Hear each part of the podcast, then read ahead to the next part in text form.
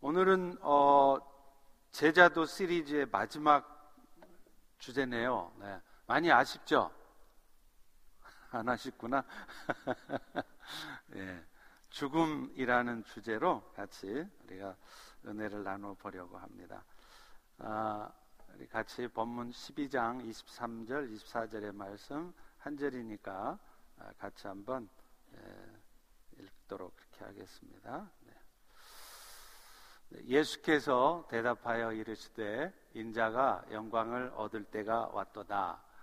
내가 진실로 진실로 너희에게 이르노니 한 알의 밀이 땅에 떨어져 죽지 아니하면 한 알 그대로 있고 죽으면 많은 열매를 맺느니라. 아멘. 어, 기독교 역사는 복음을 위해서 생명의 위협을 무릅쓴 용감한 선교사들로 가득 차 있습니다. 버마 선교사 아도니람 저드스는 아내인 앤에게 프로포즈를 할 때 이렇게 말했다고 합니다. 나와 결혼해 주세요. 그리고 나와 함께 아시아의 정글로 가서 그리스도를 위해 죽읍시다. 여러분 같으면 이렇게 프로포즈 하실 수 있겠습니까? 그는 아내와 함께 1813년에 미얀마의 랑군에 도착을 했지만 6년이 지난 후에야 겨우 겨우 버마어로 설교를 할 수 있었습니다. 그리고 7년이 되어서야 첫 회심자를 얻었습니다. 성경 전체를 버마로 옮기는 데는 20년이 걸렸다고 하네요. 더구나 그는 선교의 과정에서 편안하게 뽐나게 선교한 것이 아니라 심한 고통을 경험해야 했습니다. 그곳에서 그는 아내를 잃었고요. 여섯 아이를 잃었습니다. 그와 그의 가족은 계속해서 어, 미얀마에 있으면서 질병으로 괴로움을 당했습니다. 심지어 영국하고 미얀마, 버마 간에 전쟁이 있을 때는 스파이로 의심을 받아서 2년 동안이나 쇠사슬에 묶여서 더위와 또 오물을 견디면서 감옥에서 지냈습니다. 그리고 그는 무려 37년 동안 선교 사역을 하면서 미국의 집에는 딱 한 번 올 수 있었습니다. 하지만 그가 버마 땅에 끝까지 있다가 그곳에 묻힌 결과 많은 열매가 맺혀졌습니다. 어, 그와 앤이 버마에 처음 도착해서 1813년 첫 주일 예배를 드릴 때는요, 그 둘만 성찬을 나누었다고 합니다. 하지만 37년 후인 1850년 그가 세상을 떠날 때는 63개의 교회에서 세례를 받은 7천 명의 버마인이 있었습니다. 그리고 지금 버마에는 약 300만 명 이상의 크리스찬들이 있을 것으로 추정됩니다. 사랑하는 성도 여러분, 기독교는 생명의 종교입니다. 그저 육적인 의미의 생명, 이 땅에 사는 동안 숨쉬게 하는 그런 생명이 아니라 이 땅의 삶을 마치고 나서도 영원토록 살아가는 영원한 생명, 하나님의 생명을 주는 종교, 종교 입니다. 하지만 그 생명은 결코 거저 주어지는 것이 아니었습니다. 죽음을 통과하면서 주어지고 죽음을 통해서 누려지는 것이었습니다. 죽음을 통한 생명이라는 주제는 우리 기독교 신앙과 또 그리스도인의 삶에 있어서 특별히 제자가 되고자 하는 그리스도인의 삶에 있어서 가장 심오한 역설 가운데 하나입니다.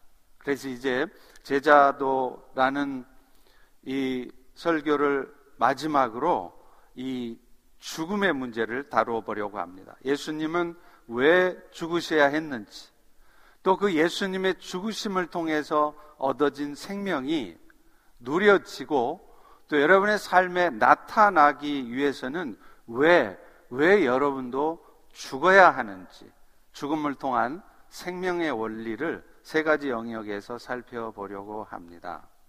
첫 번째 영역은요, 구원에 관한 거예요. 죽음을 통한 생명의 탄생은 가장 먼저 구원이라는 주제에서 발견이 돼요. 오늘 본문으로 읽은 요한복음 12장은 그것을 가장 정확하게 설명하고 있는 본문입니다. 이때는 유태인들에게 있어서는 가장 큰 명절이었죠. 6월절이었습니다. 역사가였던 요세푸스에 의하면요. 6월절이 되면 그 당시에도 각양각지에서 온 사람들이 무려 예루살렘에 270만 명 정도가 모였다고 합니다. 어마어마한 숫자죠. 그런데 그들 중에 이방인이었던 헬라인 몇 사람이 오자마자 예수님을 뵙기를 청합니다. 빌립과 안드레는 이 사실을 예수님에게 가서 전하죠. 그런데 예수님은 헬라인 두 명이 당신을 좀 뵙기를 원합니다. 가시겠습니까? 라는 질문에 뜬금없는 소리를 하세요. 23절에 보십시오. 인자가 영광을 얻을 때가 왔도다. 헬라인이 예수님 뵙자고 하는데 어떻게 할까요? 물으니까 느닷없이 영광 얻을 때가 왔다는 거예요. 제자들이 어리둥절하지 않겠습니까? 그렇지만 제자들은 그 순간에도 사람의 생각, 인간적인 생각을 하는 거예요. 이제 사람들도 제법 찾아오고 예수님을 알아주고 하는 거 보니까 이제 예수님께서 드디어 드디어 자신이 구약 성경에도 예언된 메시아이심을 드러내시려나 보다. 그래서 죽은 자도 살려내는 그런 엄청난 기적을 통해서 로마 정권을 무너뜨리고 유대 왕국을 다시 세우심으로 스스로 영광을 받으실 것이고 그렇게 되면 예수님을 열심히 따라다녔던 우리도 한 자리쯤 얻겠구나 이런 생각을 했었을 것입니다. 그런데 그 다음에 예수님이 하신 말씀은 전혀 그런 제자들의 예상과는 다른 이야기였어요. 다 같이 24절을 같이 한번 읽겠습니다. 시작. 내가 진실로 진실로 너희에게 이르노니 한 알의 밀이 땅에 떨어져 죽지 않으면 한 알 그대로 있고 죽으면 많은 열매를 맺느니라. 여기서 한 알의 밀이 땅에 떨어져 죽는다 이 말은 사실 예수님께서 인류의 구원을 위해서 하늘에 썩어지는 비랄처럼 십자가에서 죽으실 것을 말씀하신 거예요. 결국은 예수님이 십자가에서 죽으심으로 많은 생명 탄생의 역사가 나타나실 것을 말씀한 것입니다.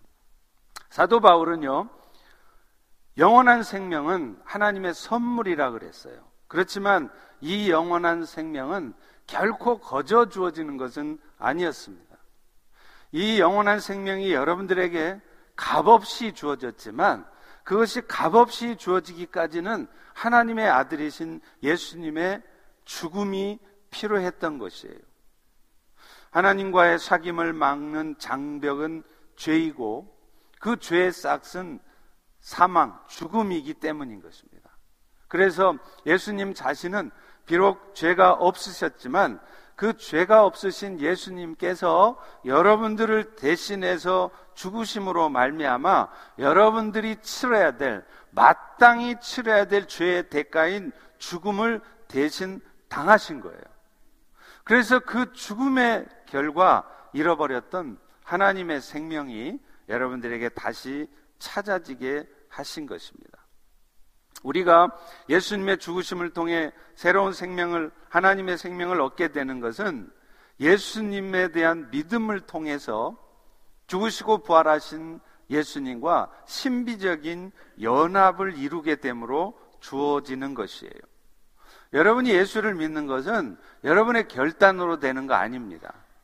하나님이 은혜를 베풀어 주셔서 성령을 보내주시고 그 성령의 역사하심으로 여러분이 예수를 믿는 게 아니라 여러분이 예수가 믿어지게 되는 거예요. 그 결과 어떤 일이 벌어지느냐면 여러분들은 그동안 알지 못했고 잃어버렸던 예수님과 신비적인 연합을 이루는 것이에요.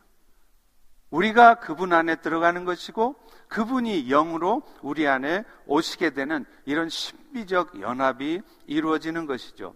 그리고 그리고 그 결과 그분이 한 일이 곧 우리가 한 일이 되어져서 십자가에서 죽으신 것은 그분이신데 그분과 우리가 성령의 역사로 하나가 되었잖아요. 그렇기 때문에 그분이 곧 내가 되어서 십자가에 죽으신 것은 그분이신데 그 결과 신비적 연합의 결과 내가 십자가에서 죽은 것처럼 되는 것이죠. 그래서 사도 바울도 이것을 로마서 6장 4절에는 이렇게 설명합니다. 그러므로 우리가 그의 죽으심과 합하여 세례를 받음으로 그와 함께 장사되었나니 이는 아버지의 영광으로 말미암아 그리스도를 죽은 자 가운데서 살리신 과 같이 우리로 또한 새 생명 가운데서 행하게 하려 함이라. 우리가 믿음을 통해 그리스도와 연합하게 되면 우리가 십사가에서 죽은 것이 되어 우리 자신이 죄의 대가를 치른 것이 되고 따라서 잃어버렸던 하나님의 생명을 다시 찾게 됨을 의미하는 것입니다. 특별히 이 말씀 중에 우리로 또한 새 생명 가운데 생하게 하려 함이라 하는 이 말씀은 성령의 역사로 여러분과 예수님이 신비적으로 연합을 이루어지게 되면 그 결과 여러분은 죄에 대한 대가를 다 치렀기 때문에 죄의 책임으로부터 자유롭게 되어집니다. 그런데 이 신비적 연합의 결과 여러분은 죄의 책임으로부터 자유롭게만 되어지는 것이 아니라 이제는 더 나아가서 하나님의 생명, 새로운 생명 가운데 살아가게 된다는 것을 의미한다는 거예요. 이 말은, 이 말은 놀라운 말입니다.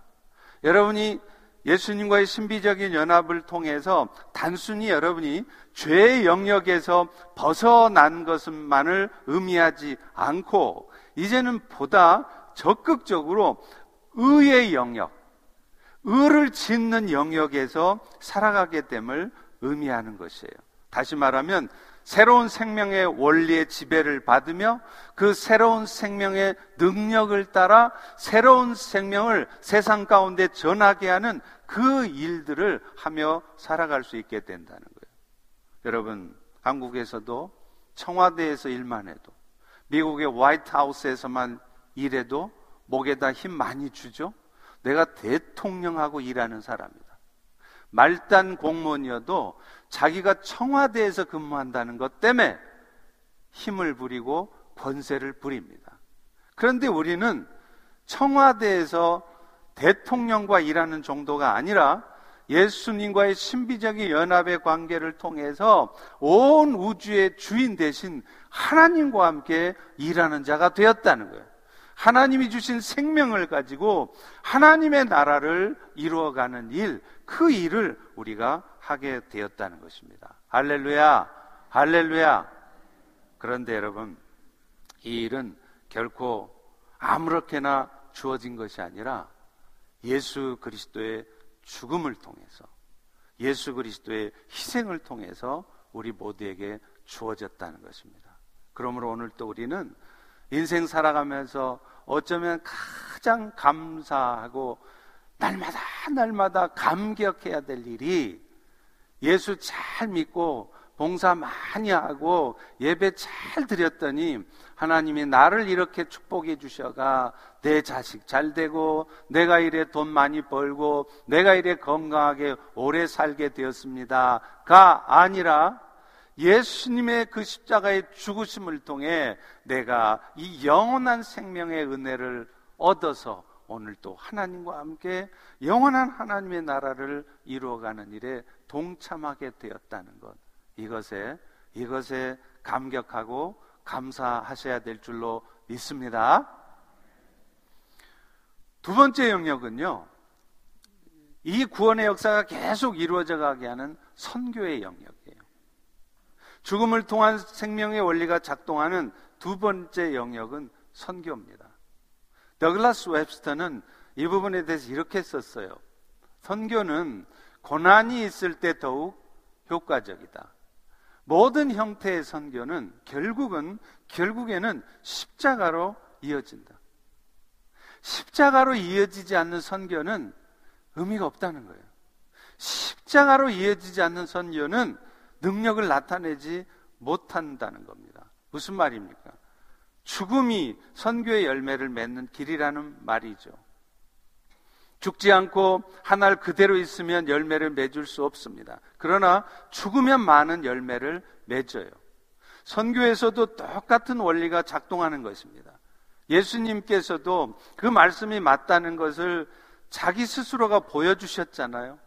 그래서 그분 자신도 육신을 입고 있기에 십자가의 고통이 부담스러우셨지만 결국은 아버지 하나님의 말씀에 순종해서 십자가의 죽으심을 당했을 때 그 죽음이 곧 모든 인류의 영혼의 구원을 또 오늘 여러분의 영혼의 구원을 이루는 지상 선교를 시작하게 만들었다는 겁니다. 그것뿐입니까?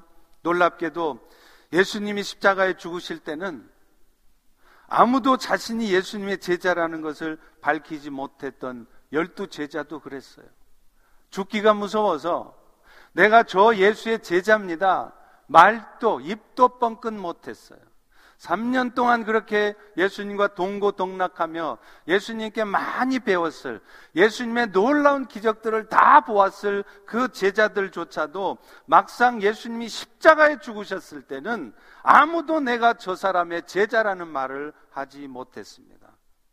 그러나 그들도 마침내는 그 예수님의 뒤를 이어서 이 땅에 교회를 세워가고자 했고 그 일을 위해서 예수님의 열두 제자 모두가 순교했습니다. 베드로는 자기의 목숨을 구걸하느라고 예수님을 부인했던 자신이 어찌 예수님처럼 죽을 수 있겠느냐? 죽어도 나는 예수님처럼 못 죽는다 해서 십자가에 거꾸로 매달려 순교했습니다. 사도 바울도 마찬가지입니다. 고린도후서 4장 12절에 보면 그런즉 사망은 우리 안에서 역사하고 대신에 생명이 너희 안에서 역사하느니라. 실제로 사도 바울도 죽음보다 더한 고통을 당했어요.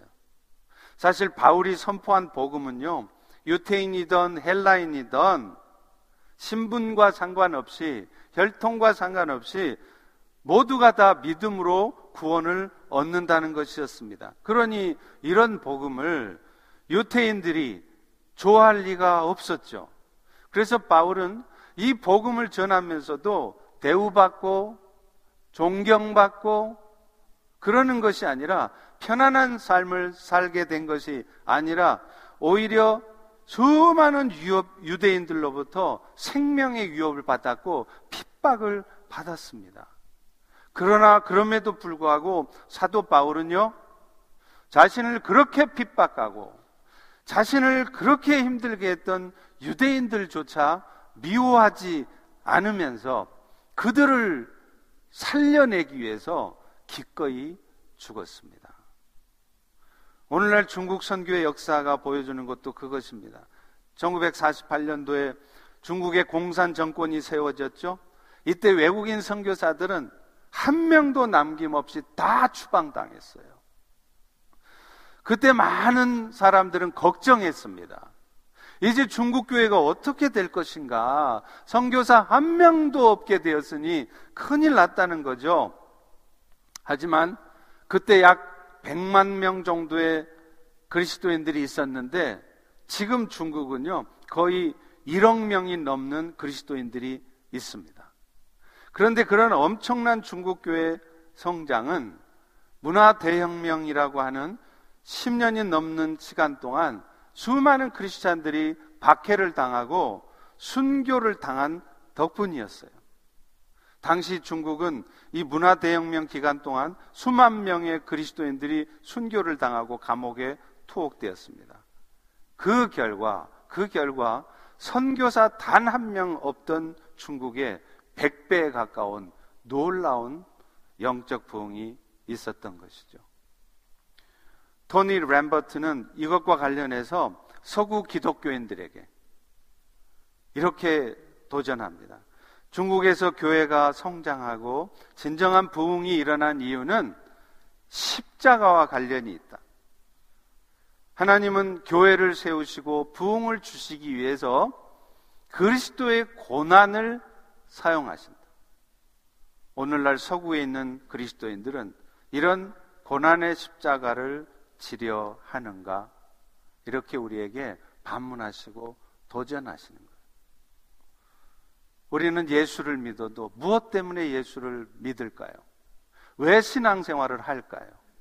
어찌하든지 신앙생활 잘해서 우리 이 땅의 삶이 편안하고 부요한 삶이 되어지기 위해서 혹여 신앙생활을 하지 않습니까? 그렇기 때문에 내가 그리스도를 위해서 죽음을 불사하고 십자가의 남은 고난을 감당해야 된다 그러면 나도 모르게 그 고난을 멀리하고 피하고 있지는 않습니까? 죽음이라고 하는 것은 많은 사람들에게 공포를 일으킵니다. 실제로 죽어가는 과정에서 우리는 때로 품위를 지키기도 힘들 수도 있고요. 또 저도 가끔은 그런 상상을 하는데 죽음 다음에 따라오는 부패 과정, 우리 육신이 썩어지는 이 과정도 생각해 보면 별로 즐겁지 않습니다. 그래서 저도 차라리 죽으면 화장을 할까 그런 생각도 하지요. 그러나 여러분, 우리 주 예수 그리스도께서 그 죽음을 피해 패하시고 승리하셨어요.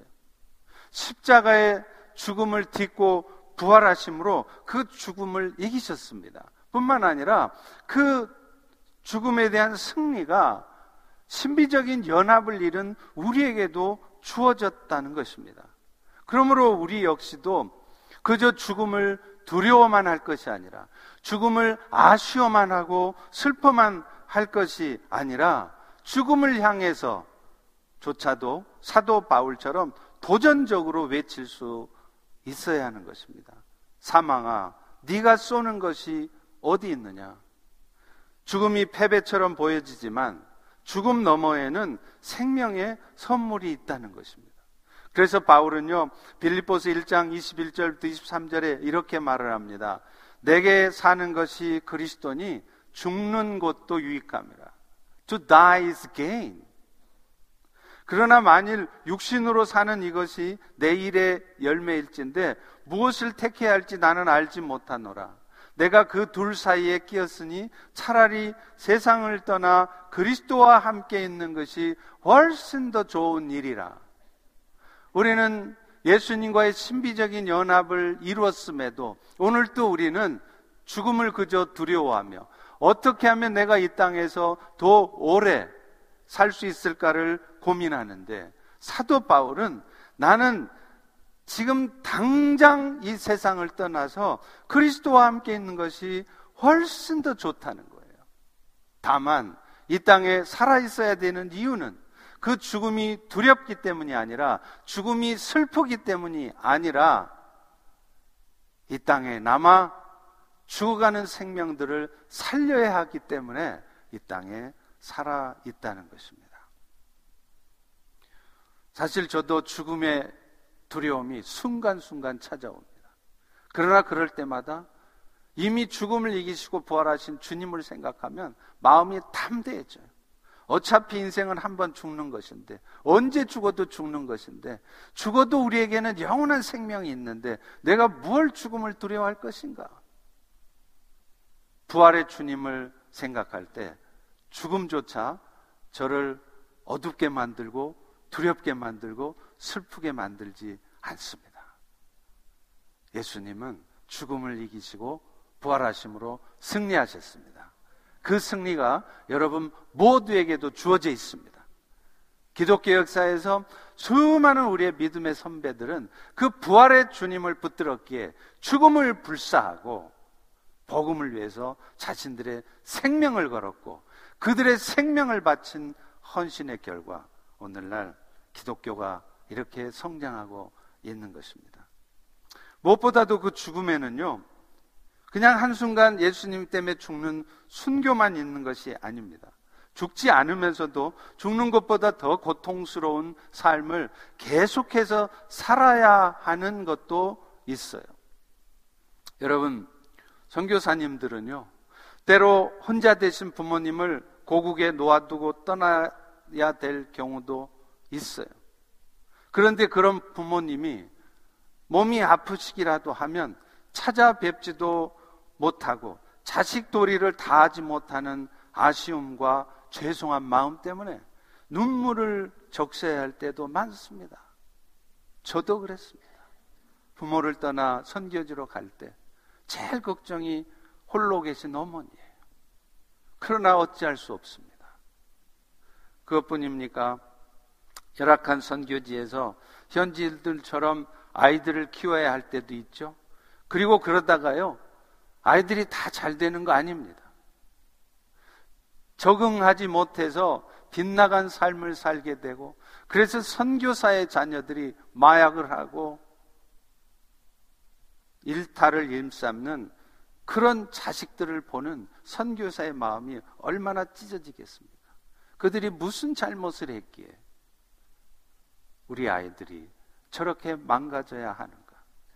또 자녀들을 어쩔 수 없이 잘 돌보지 못함으로 자녀들이 잘못된 삶을 살게 되었을 때 부모로서의 책임을 다하지 못한 것 같은 죄책감 때문에 어쩌면 평생을 평생을 그 어두운 마음, 미안한 마음으로 살아가야 될 때도 있어요.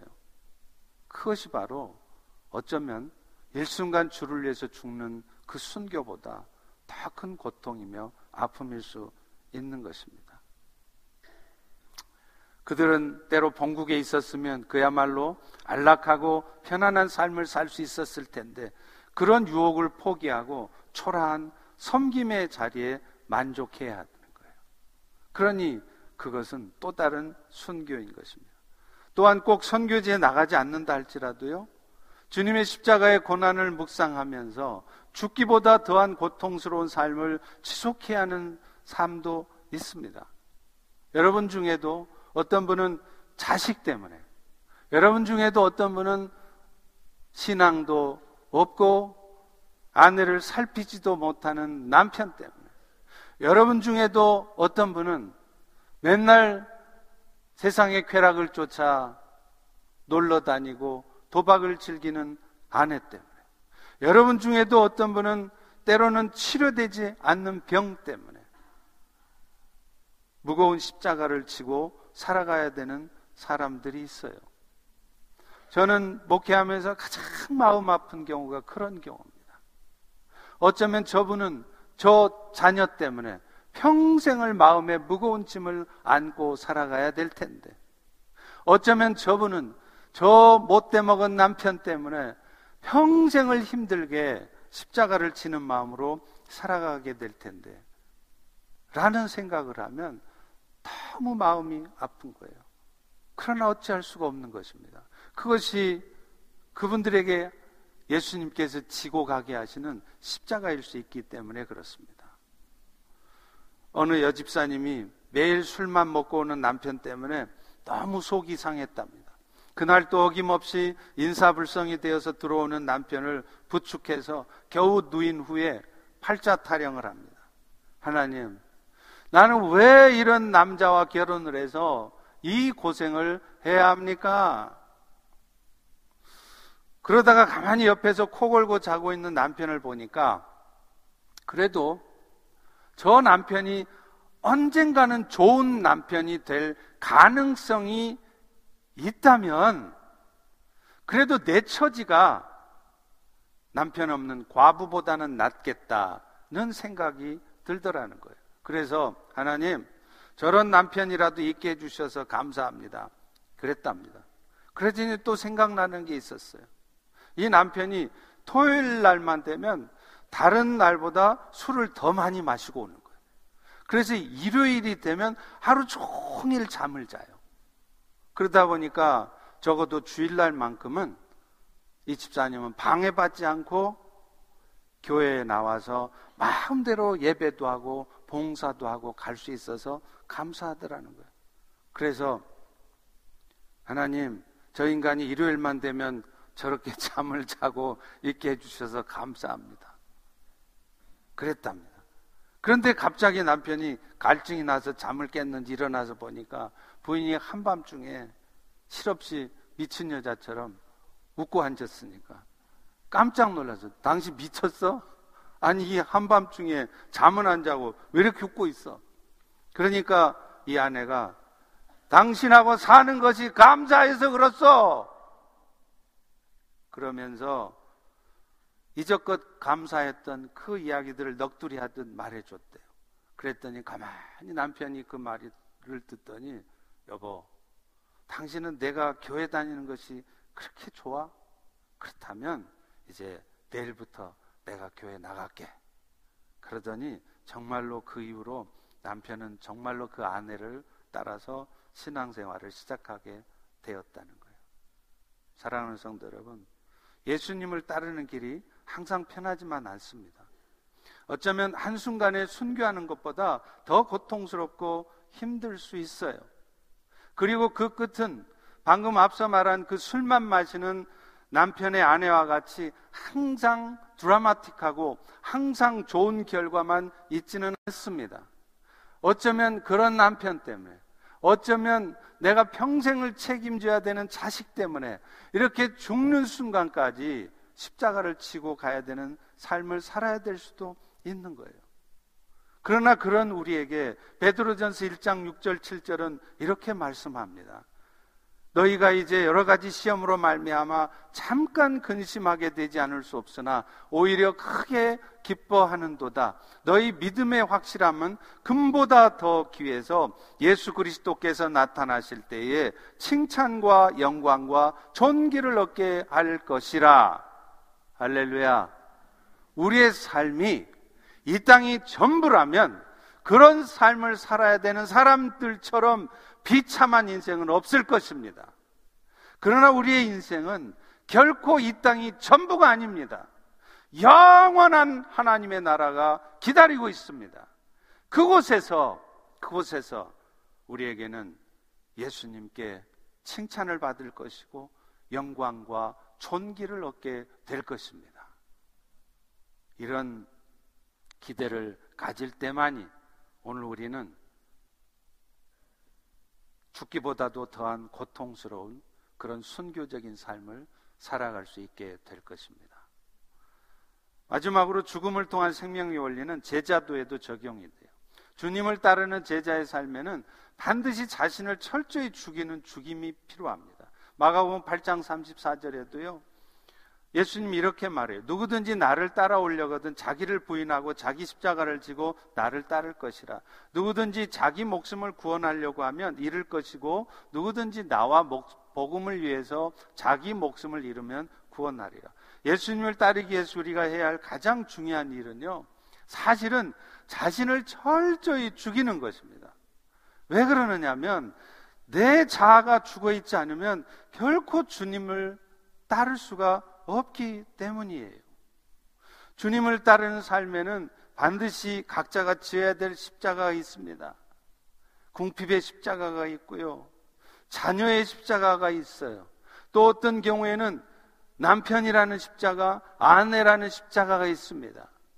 평생을 고쳐지지 않는 그 질병과 싸워야 되는 십자가가 있습니다. 관계의 아픔이라고 하는 십자가가 있습니다. 그런데 그 십자가는요, 나를 부인하지 않으면 좀처럼 질 수가 없다는 거예요. 왜 내가 그런 짐을 지어야 됩니까? 하고 따지게 됩니다.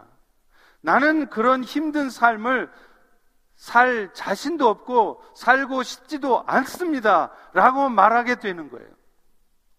그러나 내 자아가 죽어진 사람은 주님이 나에게 어떤 십자가를 치고 따르라 해도 따를 수 있는 것입니다. 본 회퍼는 나를 따르라는 책에서 이렇게 썼어요. 그리스도께서 사람을 부르실 때는 그분은 자기와 함께 죽으러 가자라고 부르신다는 거예요. 예수님이 여러분을 부르실 때는 네가 나 때문에 세상에서 영광을 받도록 부르신 것이 아니고 이제 네가 나와 함께 죽으러 가자고 부르신다는 거예요. 예수님을 따르는 삶, 제자의 삶은 뭔가 눈에 보여지는 대단한 일을 이루는 것이 아니라 예수님이 십자가에 죽으셨던 것처럼 자아를 철저히 죽이는 삶을 사는 것이에요. 제자의 삶을 말씀했던 마가복음 8장 35절에 나오는 목숨이라는 단어가 헬라어로 하면 푸시케예요. 근데 이 푸시케라는 원래 뜻이 뭔지 아세요?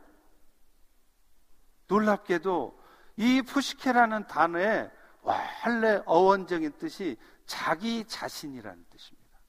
그렇기 때문에 마가복음 8장 35절을 다시 쓴다면 이렇게 쓰는 거예요. 누구든지 자신의 뜻을 이루기 위해서 살려고 하면 오히려 참된 자아를 잃어버릴 것이고 그리스도와 복음을 위해서 자신을 버리려고 하면 진정한 자아를 찾게 될 것이라는 거예요.